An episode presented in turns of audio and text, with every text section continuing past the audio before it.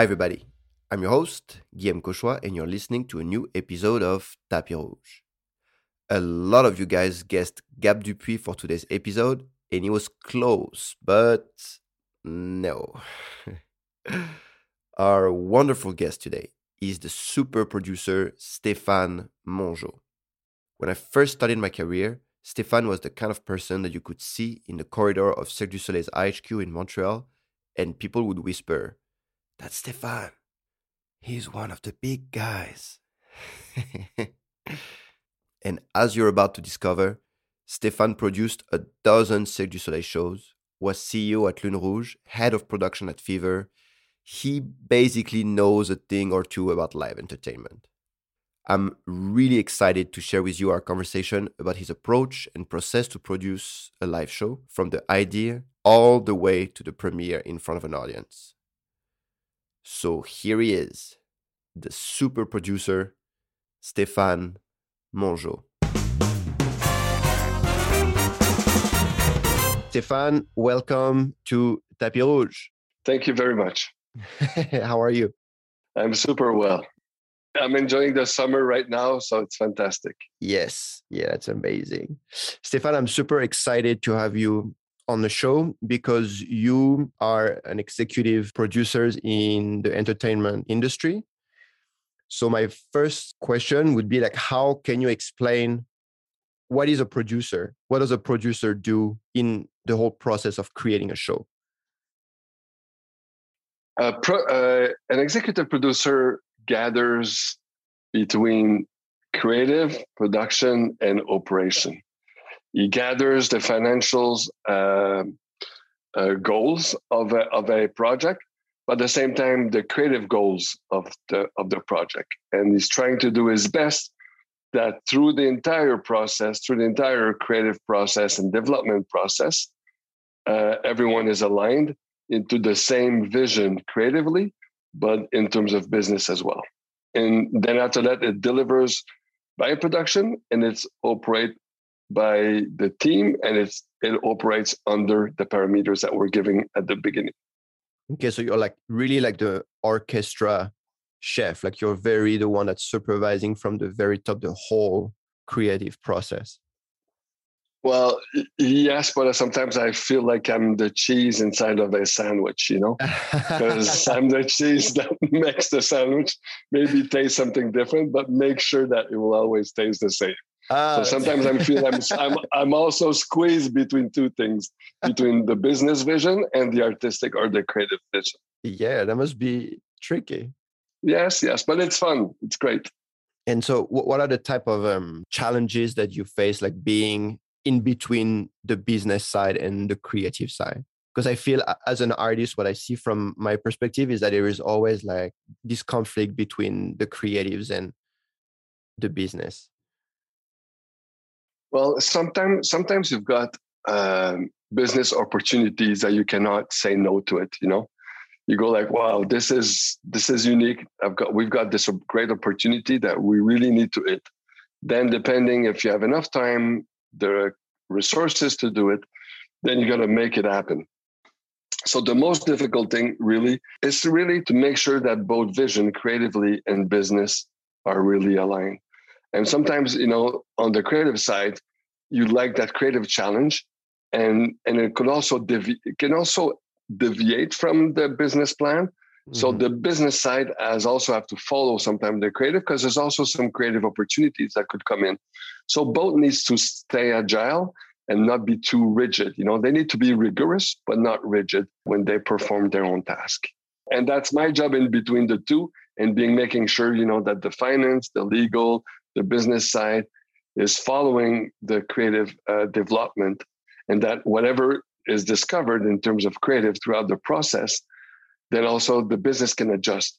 But sometimes also the creative has to adjust because sometimes you're going to hit some some some business challenges or or some things you know that are not that are unfortunate or you know that that don't go with the brand let's say you're working with a third party uh, ip that doesn't belong literally to it so sometimes you got to readjust as well to your creative vision mm. so you got to be you got to be very very cautious and you're always playing between the two lines so that's why i feel sometimes yes I'm, i might be seen as as the conductor, but I feel sometimes I'm I'm I'm more often uh, the person in the sandwich between the two.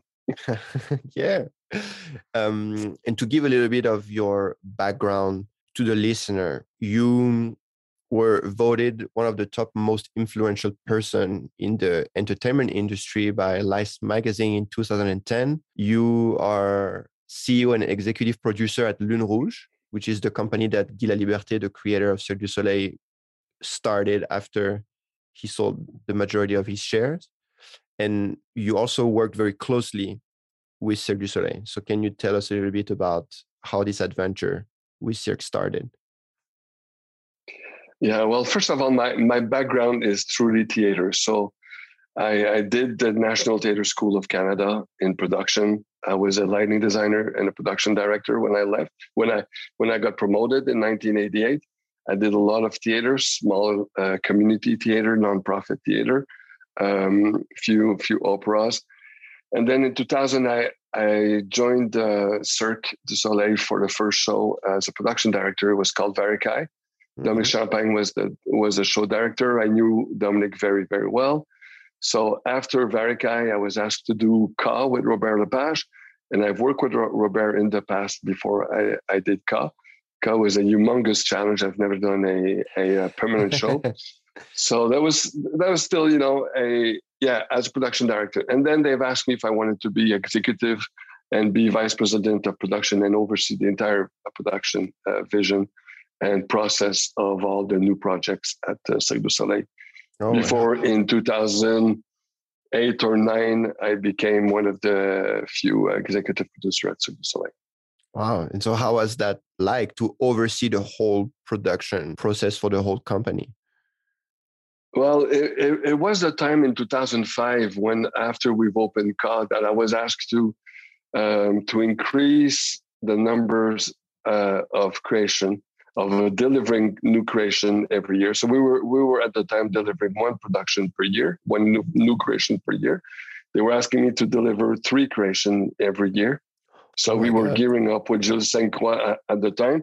So I had to rehire, restructure a lot of things, you know, the costumes, the rehearsals, uh, the technical supports, um, all of it. I had to find production directors. We had to add systems because we didn't have a proper system at the time for that numbers of production because it's not only that you got three at the time to deliver. If you have three to deliver, then next year you've also have three. So in process, you you likely have between eight to twelve of them. So um, so it's a lot of work, you know. That's after crazy. you've done one show, it, it, was crazy. It was a huge, huge, huge uh, growth. And then during that time, I raised my hand because at the time there was no executive producer at Cirque Soleil. So I said to Daniel Lamarre, the CEO, and to Guy Laliberté, the owner, I said, uh, gentlemen, you know, if you want us to deliver that numbers of show per year, we need to find executive producers. So they're gonna they're gonna coordinate, they're gonna lead the process, the entire process, as from the beginning, and they're gonna work with the different services at Cirque, and they're gonna deliver till till the opening. Because as like because historically it was a VP creation and the VP production that were delivering every project. Uh-huh. But it was impossible from 2008 to do this. So, so, so that's the first year that we've had our first, uh, our first uh, executive producer. It was uh, to deliver the first shows in 2008. I mean, it's crazy. How do you manage the creation process of, as you said, like sometimes 12 shows in the same time because you're doing in, in things in advance? You must be like, I can't even conceptualize all the information that you must be processing at the same time. It's insane. Well, there's two things that you need to have right. You know, you need to have the right people and the right process. Mm-hmm. So, and of course, you need to have to be able to have a little bit of influence within the company to be able to tell to tell you know the higher rank. You know, yes, we can go there, but please bear with me. We're not there yet, or mm-hmm. we need to find this, or we need to do this. So, and at the time, they were very, very supportive because they knew that. Uh, they wanted to uh, that new uh, that new thing of of delivering three three projects per years so uh, we had like a couple of years to gear up, but it, it was quite of a challenge. Yes, it was and, a challenge. And for um, how many years did you succeed at delivering three shows per year? Well, actually, you know what happened is that when we first delivered in 2008, the first three shows, we've delivered Zed in Tokyo, we delivered Zaia in Macau, and we delivered Criss Angel in Las Vegas. Mm-hmm. It was in 2008 the first financial uh, crisis that that we've uh, hit yeah. at the same time. So it was difficult in Macau. The growth in, in Macau, we were supposed to deliver six projects within the next five years. And then finally, we were in construction of a second project in 2008. So, and it, and it got stopped. Um, in Tokyo, they've also had their shares of uh, financial problems. So, so it was quite difficult. In 2009, we've hit some other challenges at the time. Um, if you remember, there was uh, we did the Elvis show in Las Vegas. Yeah, we were doing uh, we did OVO uh, touring show, and we were going to do uh, Banana Split in New York. Oh, so yeah. that was that was quite a challenge at the time. Uh, OVO went very well. You know, touring shows we manage our own destiny. You know, it's our own mm-hmm. big top, it's our own theater, it's our own brand, it's our own. Working with Elvis, we're working with a third party IP, so it's always it comes with its own challenges. Mm-hmm. And it was also a construction of a new theater, and it was at City Center. Uh, it was huge. It was a huge, huge, huge theater. So and it was inside of uh, what they call the city center. So they had mm-hmm. huge challenges out there. Okay. Real estate challenges and construction challenges on top of it. Real estate challenges, construction challenges, financial challenges for our partners, and so on. And Banana Shpeel, I said Banana Split, eh? I'm sorry, yeah. it's Banana Shpeel. Sorry, it's Banana Shpeel as his own set of challenges, I would say, uh, maybe more on the creative sides at the beginning to find his way, find his right, the right angle. We wanted to do a burlesque show for the first time, a full burlesque show mm-hmm. in New York. So you're right in the middle of, you know, one of the biggest city of the world of entertainment. So it was quite challenging. Yeah, for sure. It was quite challenging. Uh, how much time does it take to create a Cirque show since the first idea all the way to the premiere? we've always thought, you know, that ideally for a touring show, a big top show, it would be between 18 to 24 months. Okay. And for a resident show, uh, depending of where we would have to deliver, um, because it it comes with the construction of the theater, so it comes with the regulations, the local regulations, and all of that, and the and the permitting process. But it's it's usually not less than 36 months. Okay it's a long process to carry on a project. You need to have like a lot of stamina and to stay engaged in a process for a very long time. Yes, yes, but most of the time we've we were asked to deliver in a shorter period of time. So let's say like when we did Ka, we were asked to deliver in 24 months. We delivered in 29 months. Hmm. So we didn't deliver in 36 months. We didn't have 36 months. When we did the Beatles Love, I don't think it was 36 months either. I think it was closer to the 28, 30 months. Hmm. So so the ideal and what we would like to, you know, is also different. So we also have to adapt. You know, that's that's the reason that as an executive producer, you have to adapt. You have to make sure that your teams are ready to adapt because the process through through time will have to adjust as we go for different reasons, for local reasons, for business reasons, for geopolitical reason as mm-hmm. for creative reasons. Yeah, yeah, it's true. We don't think about this so much, but geopolitics must be playing a huge part in this whole process because if there is a, I don't know, a coup d'état in one city, in a city where you're planning on opening, and if there are interests that goes against certain value of the company, you have to be able to react. Yes, and if there's you know climate uh, problems like floods and stuff like that, yeah. there's uh, or just cultural uh, cultural um, challenges, you know, like in Tokyo, in Japan, mm-hmm. Japan will not will not want to expedite at all. You know, they have a process. They wanted to follow the process. They said we're going to open on the 8th of August of 2008, and you know what? We've opened the 8th of August of 2008. Wow. We tried to expedite the opening. They said no, and but they delivered right on. Yeah. So so we also have to adapt to the culture. We also have to adapt to how we speak with these uh, different cultures. So um, and how do we organize ourselves around uh, around them as well? We have to be sensitive to it. Yeah, for sure. And uh, on top of your head, what were the biggest challenges that you faced as an executive producer or as a production manager during your time at Cirque? It was time. It was really time. You know, there was time. Uh, our partners, our business partners, um, you know, they were eager to um, to get us ready because there was a great opportunity. When you look, you know, if you're in Las Vegas, you can't have a downtime too long in with nothing in your theater because the theater is in mm-hmm. the casino. The casino has to to run. So if you shut down the show, then if it takes months to shut it down, takes months to install and to construct and, and to and to uh, build the show, then it's all downtime for them. So so so time is has always been the, the most difficult factor. Mm-hmm.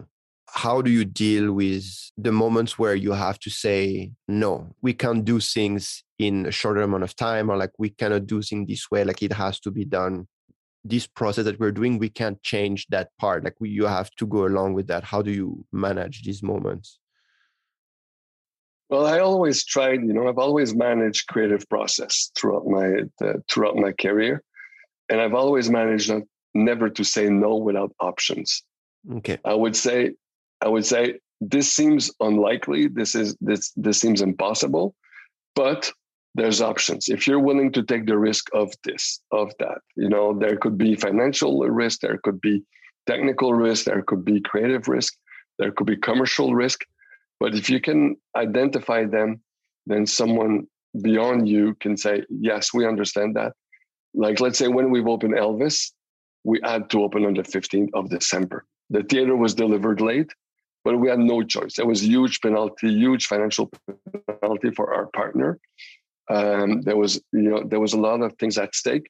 So we met and we said, okay, we can, we, it, it's possible to deliver on December 15th for sure, but it's not the ideal. And the bigger risk, you know, it's going to be on the creative, it's going to be on the technical. We'll have to cut corners. But I said, we can deliver a show. If after that we can go dark for a few weeks and then just to readapt the show, just to mm-hmm. adjust the show, taking care to finalize those small details. Will this be acceptable to everyone and then everyone said yes so we went like okay then then we can open the show as promised as agreed on their agreements and for everyone for us for our partners for everybody then we're going to go through um, through christmas time and all that in, Jan- in january we're going to go back to rehearsal for three to four months uh, three three to four weeks before we do the gala night and the big media night Ah, so, so, you, so you always provide options and solutions.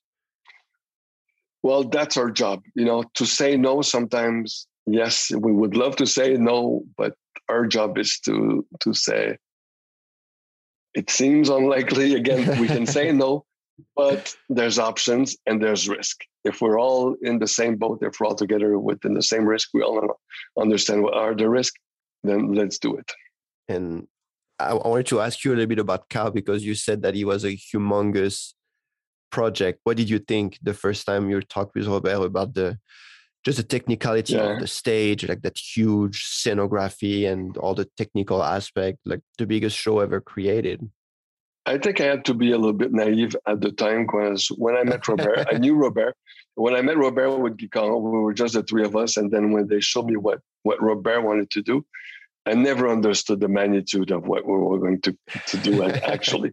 and then when Mark Fisher got on board and all the other designers got on board, then it just got bigger and bigger and bigger. But when you're out there, you don't see it. And then at one point, when we've hit a wall, we've had technical challenges, technological challenges. We had to delay the premiere. We had some, you know, and when we went through all of this, when I look back, I, I was like, well, what were we thinking? But at the same time, if we knew all of it, you know, but it's only at the end of it that you can really appreciate that you can really see, okay, we it was that big, eh? Because when you're in the middle of it, it's part of the process. You just dive into it, you push the ideas, and it's one after the others. And actually, you know, Mark, Mark Fisher would always tells me, "You've cut half of my show, and, and, I'm always like, come on, Mark, you know, this show doesn't seem like it's missing anything. You know? it's it's got all the bells and whistles, all the big machinery. It's got things, you know, that never been done in the world. And yeah, for sure. And you're telling me that we've got half of it. And of course, he had more and more and more ideas, but I was like, Mark, there's a limit. There was some limitation. There was even though it doesn't seem that, that there was limits, there was limit. yeah, it's great. And I think it's interesting what you're saying about being naive in order to make incredible thing happen. Yeah. Yeah. I think to be a, a, bit naive, to be a bit like, okay, yeah, let's do this. Let's do this thing. It, it seems a bit crazy, but why not? Well, when you want to innovate, when you want to take another path, another creative path that that is already existing, it comes with a lot of risk. So, and you can't evaluate, and maybe you could, but when you're given two years to to do from concept to opening, you don't have time to evaluate everything. So, and it's impossible, mm-hmm. you know. And when you go back and you say, "Hey guys, two years is crazy. It's impossible." From the design to demolition to construction to to the production to rehearsals and to opening, it's really impossible. So, but we kept that calendar till till almost the end, and we've only slipped that calendar from five months. At the end of the day, we delivered in 29 months. But because of that, we've never had the mm-hmm. time to evaluate, really do a risk, a full risk assessment of the project. Because ideally, if you want to make sure mm-hmm. that there's no risk, then you take a moment after you've got all of the concept, you've got the quotes, you've got the bids are back, the engineer studies are back, and you take a time to analyze everything and to analyze the risk. But here we had no choice. It was impossible. And we had to continue. And the owners, both partners, never gave us the opportunity, or well, not the opportunity, the choice to stop, to stop the process. So mm-hmm. we've all embarked and we're all professionals and we all went there and we've delivered as a team.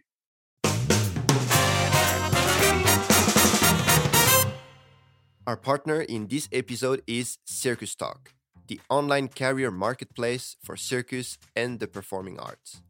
Circus Talk is the new thing that is great for our international circus community. It is an amazing information resource bringing news, events, and industry trends to us, professionals working in the field. What also makes Circus Talks amazing is their first online casting platform that connects talents and talent seekers in circus and performing arts. If you're a talent seeker, you can finally post jobs and auditions in a professional and transparent way instead of using social media accounts. There are already over 28,000 artist profiles on Circus Talk that talent seekers can search, while talents can find jobs and apply to them via the Circus Talk platform.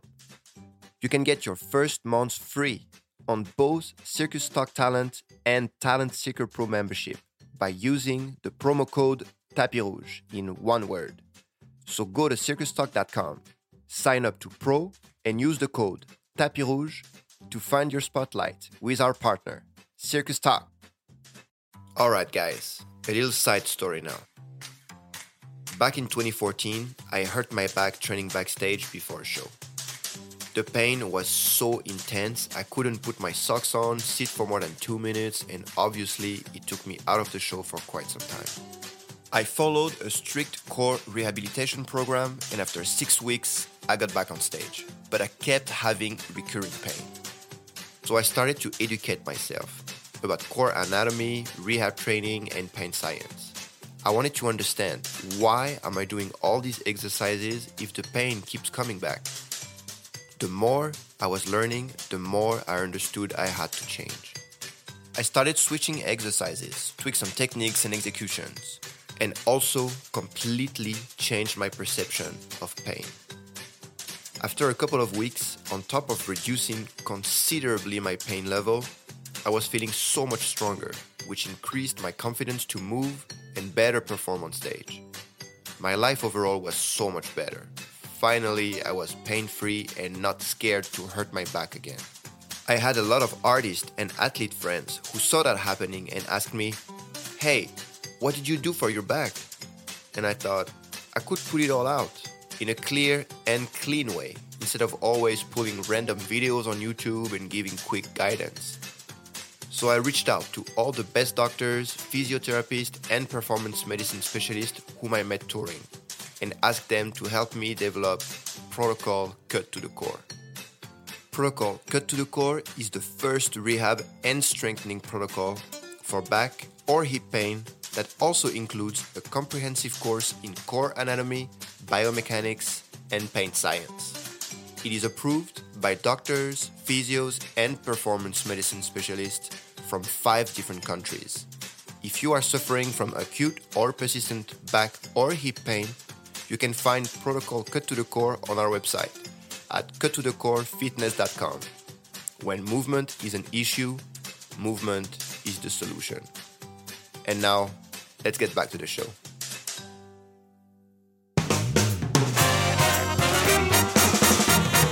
Talking a bit about innovation, do you want to talk a little bit about what you guys are doing at Lune Rouge and how this company came to life? I was at Lune Rouge from uh, 2017 to 2019. So I left uh, just a month before okay. the pandemic. But what we did at Lune Rouge, and we did that very, very quickly as well. Guy had an appetite to do this very quickly. It was to build the pyramid. So PY1. PY1 for, was set to be, you know, like the new, uh, the new venue of the future where different content could happen. During the day could be something. The the afternoon could be a show.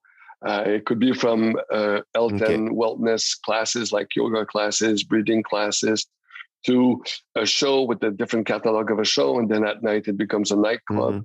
but a but a thematic nightclub, just not another nightclub, but a thematic nightclub. When there was a 360 degrees projection, there was kinetic effects. Mm-hmm. Uh, we were looking at augmented reality. We were partnering with Microsoft mm-hmm. with Hololens. So that again, there was a lot of new innovation, a lot of things that. Uh, so when we did the first chapter of PY1 in 2019 in Montreal, you know, there was a lot of things that worked well, mm-hmm. a lot of things that needed to be reworked, and then we set it up after this in Arlington, Texas, to finish what we call our proof of concept, and that went till February, March of 2020 until until COVID hit, mm-hmm. and everything stopped at the time. Yeah, and is innovation in entertainment something that you are attracted to, like the type of project that you are pushing for? Yes, yes. Innovation is something that really uh, that really attracts me. Um, do I personally push it? I can't push it all the time because depends on the project, depends on the producers, depends on the risk factor. Coming out of COVID, people are less uh, intels mm-hmm. to take risk, so we have to be careful with that. Uh, I'm now working. I've worked the past year with a group called Fever. Mm-hmm. They're based in uh, in uh, in uh, Madrid, and we delivered projects mm-hmm. co-investing with Netflix. So we did project based on Stranger Things and on Bridgerton and Casa de Papel. So we did that. So that came with a different way of producing, different ways of doing entertainment as well. Yeah. So, like, how did that process work? Is it Fever? You guys have the idea we want to do an experience based on Bridgerton, and then you contact Netflix and you expose your concept and you work together? Or is it more Netflix that contacts you that say, hey, you are doing immersive theater project already? Would you want to uh, design an immersive theater based on our Bridgerton brand? You know, uh, Fever is a discovery platform, first of all.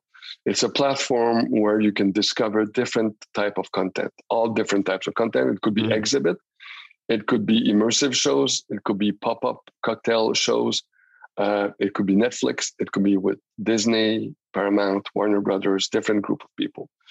Uh, during the pandemic, they did the drive-through of Stranger Things. Um, so in car, okay. they were able to go to different locations. They were showcasing a bit of Stranger Things. And when they met at the end of that process, they discussed about new IPs that they can use um, to showcase. At the time, they were developing La Casa de Papel, Money Heist, and that was done last year in Paris, uh, New York, London, Mexico City, and Miami, all at the same time. And during that time, we were developing Bridgerton uh, and then Stranger Things that we've delivered uh, last uh, winter and uh, spring there's four tours of each of the projects. So uh, so there's eight of them. There's eight experiences all over the world today. Oh, and what are these type of experiences like? So Bridgerton, if you know the IP of Bridgerton, you're invited to the Queen's Ball. Okay. So you're invited to the Queen's Ball, and in the uh, TV series, uh, they're looking at the diamond of the season. Yes. Now we're going to be looking at the diamond of the night. Ah, okay. So people are invited to the Queen's Ball. People dress up. They they could they could decide not to dress up, but a lot of people decide to dress up. They get Mm-hmm. to the immersive room first, so they get to go to the modiste. They get to to see the real costumes of the series, to see some of the sets of the cost uh, of the series. The Queen comes in with musicians. They get to bow to the Queen.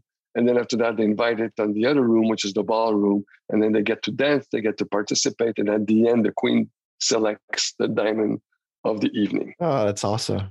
So it's a great experience that you that you have between 90 minutes to to two hours. It all depends how much time that you want to dedicate to this. Mhm. And then Stranger Things is a different format. It's another immersive theater show that I would say, a little bit based on the escape room. Okay. So you're invited again, if you know the IP, you're invited into the Hawkins lab. okay. You're invited to a, a sleep study. So that's the context. So that's the pretext. okay. So you comes in at 50 people every 15 minutes.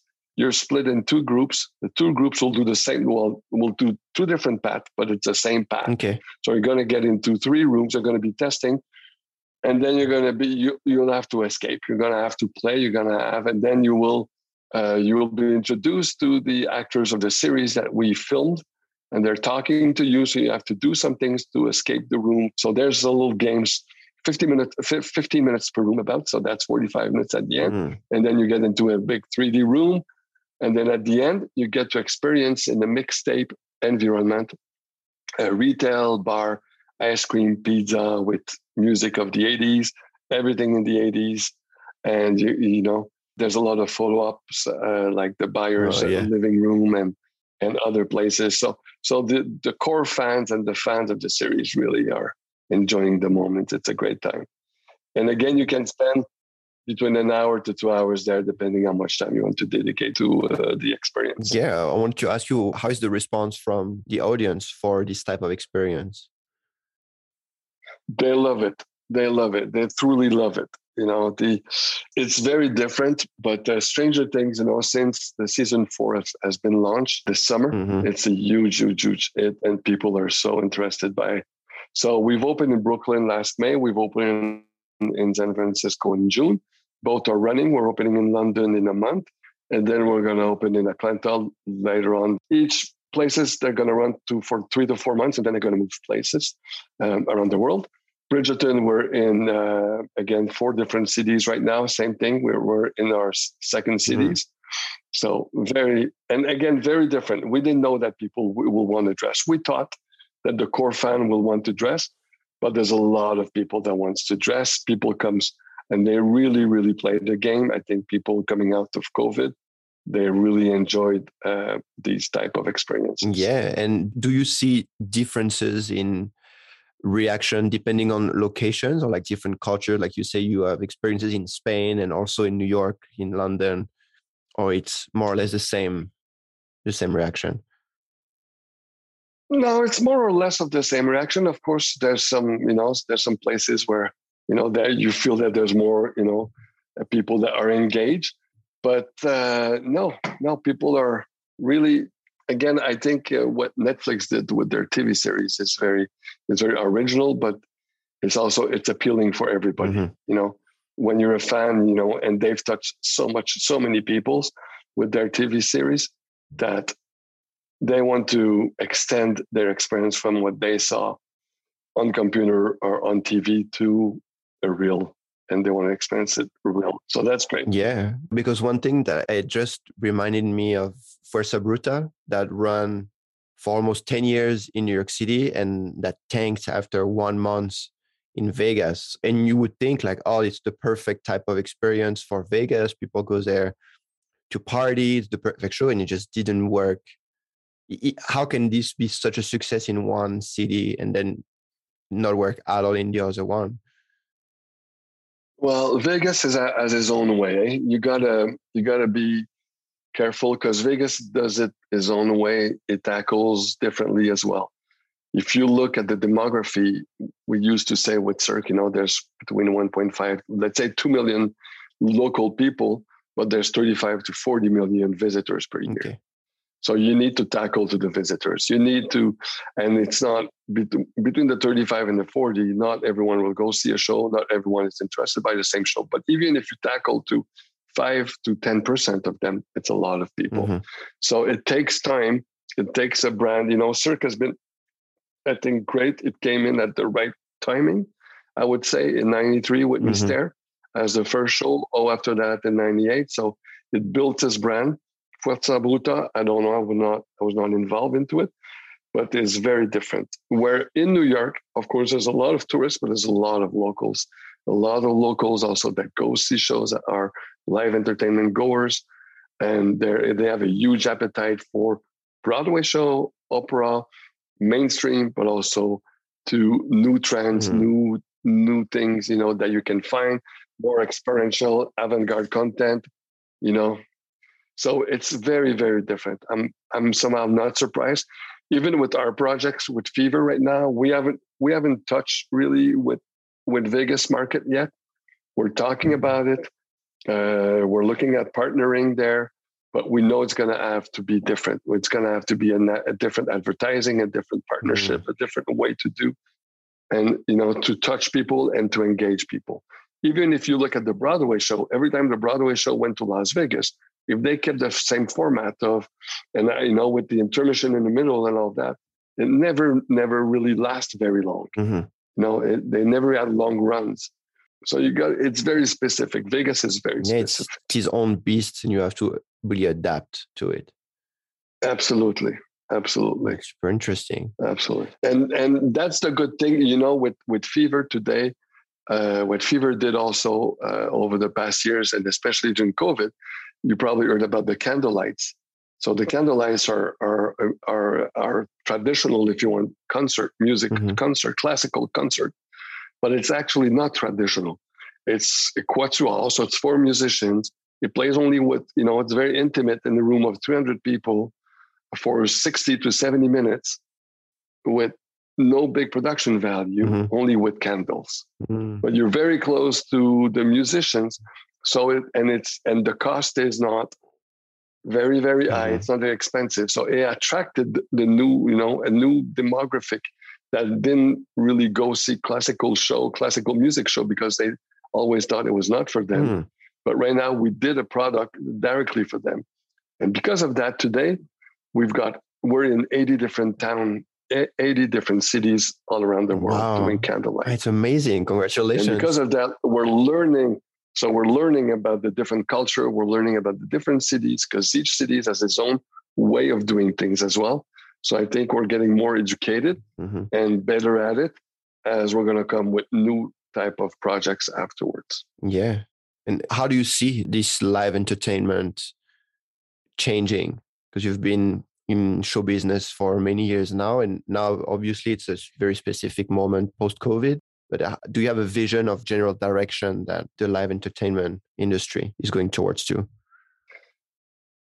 Well, I, I, always thought, you know, that theater will will remain, concerts will remain, opera will remain, and all of this. But there's other genre that we need to develop to attract a new demographic, a new demography. You know, I always thought that people want to be more engaged when they're younger, they do escape room, they do all of these things. They're looking for something different where they will participate. Mm-hmm. So I think I think anywhere that you can bring them, where you can immerse them into a world, bring them in the world, make them part of that world. I think you're going to touch a different group of people. And uh, but still, the traditional way we're, we're always going to work. You know, it's been working yeah. for centuries. So that's not going to change. well, that's not going to change, even though a lot of people think, no, it's going to die. No, it's never going to die. Mm-hmm. I don't think it will ever die. But I think there's always going to be, you know, new trends, new ways. And I think today in, in today's world, where people are zapping more faster and all that, mm-hmm. life is yeah. going faster.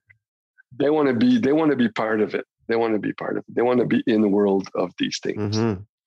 So, and how do you balance that the aspect of we are bringing something new to the table versus we are giving the people what they want? Because I feel that it's it, it's a thing I, I read about that the audience needs to be ready for your product. And sometimes a product may be amazing, but too far ahead of the people. But if you give a product that's also too far behind, that it's not going to work either. And now you, you're talking about engaging people more and like pushing the boundaries of live entertainment but how do you make that balance of we're going to give you something new and we're also going to give you what you want well i think it d- depends but i mean you know with fever i think the other thing that we do super super well is that we do lots of survey. We talk to our mm. people. We know we have a better idea what they want even the, in the creative process.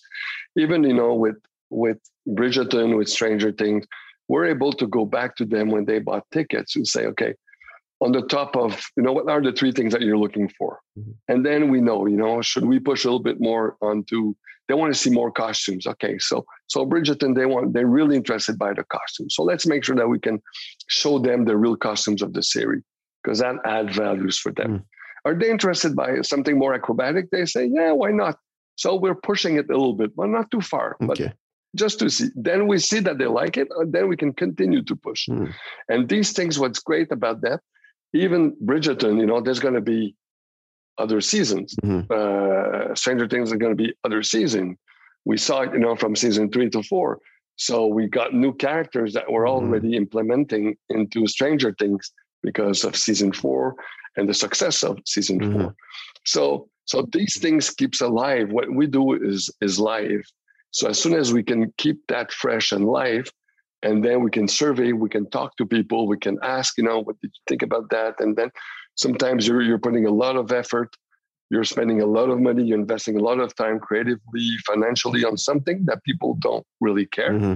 and sometimes you're some things you know that you spend just a little bit of time but you, you feel that they want more they want to see more. So if you could put just a little bit more effort there they'll go like wow okay yeah. Then you can embark them to another journey afterwards so there's a bit of that communication also. I think that uh, that that exists today that we can continue to have, and that I think I believe that Fever does very well. And is it something that's um, standard for an entertainment company to have that open line of communication with their audience and to keep things fluid and flexible like that, or is it something that you guys at Fever are pushing more? I, th- I think at Fever we're pushing it more. I think at Cirque when I left Cirque we were starting to do it.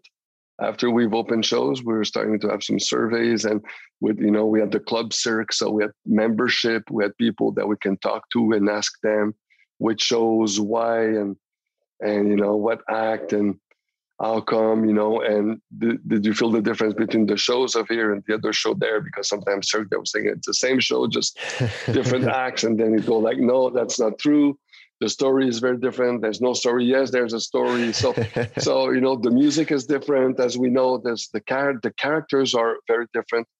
So so i know that but maybe as an expert i know that but maybe as a audience member if you're really a real fan of cirque you will know this but maybe you don't feel as as that.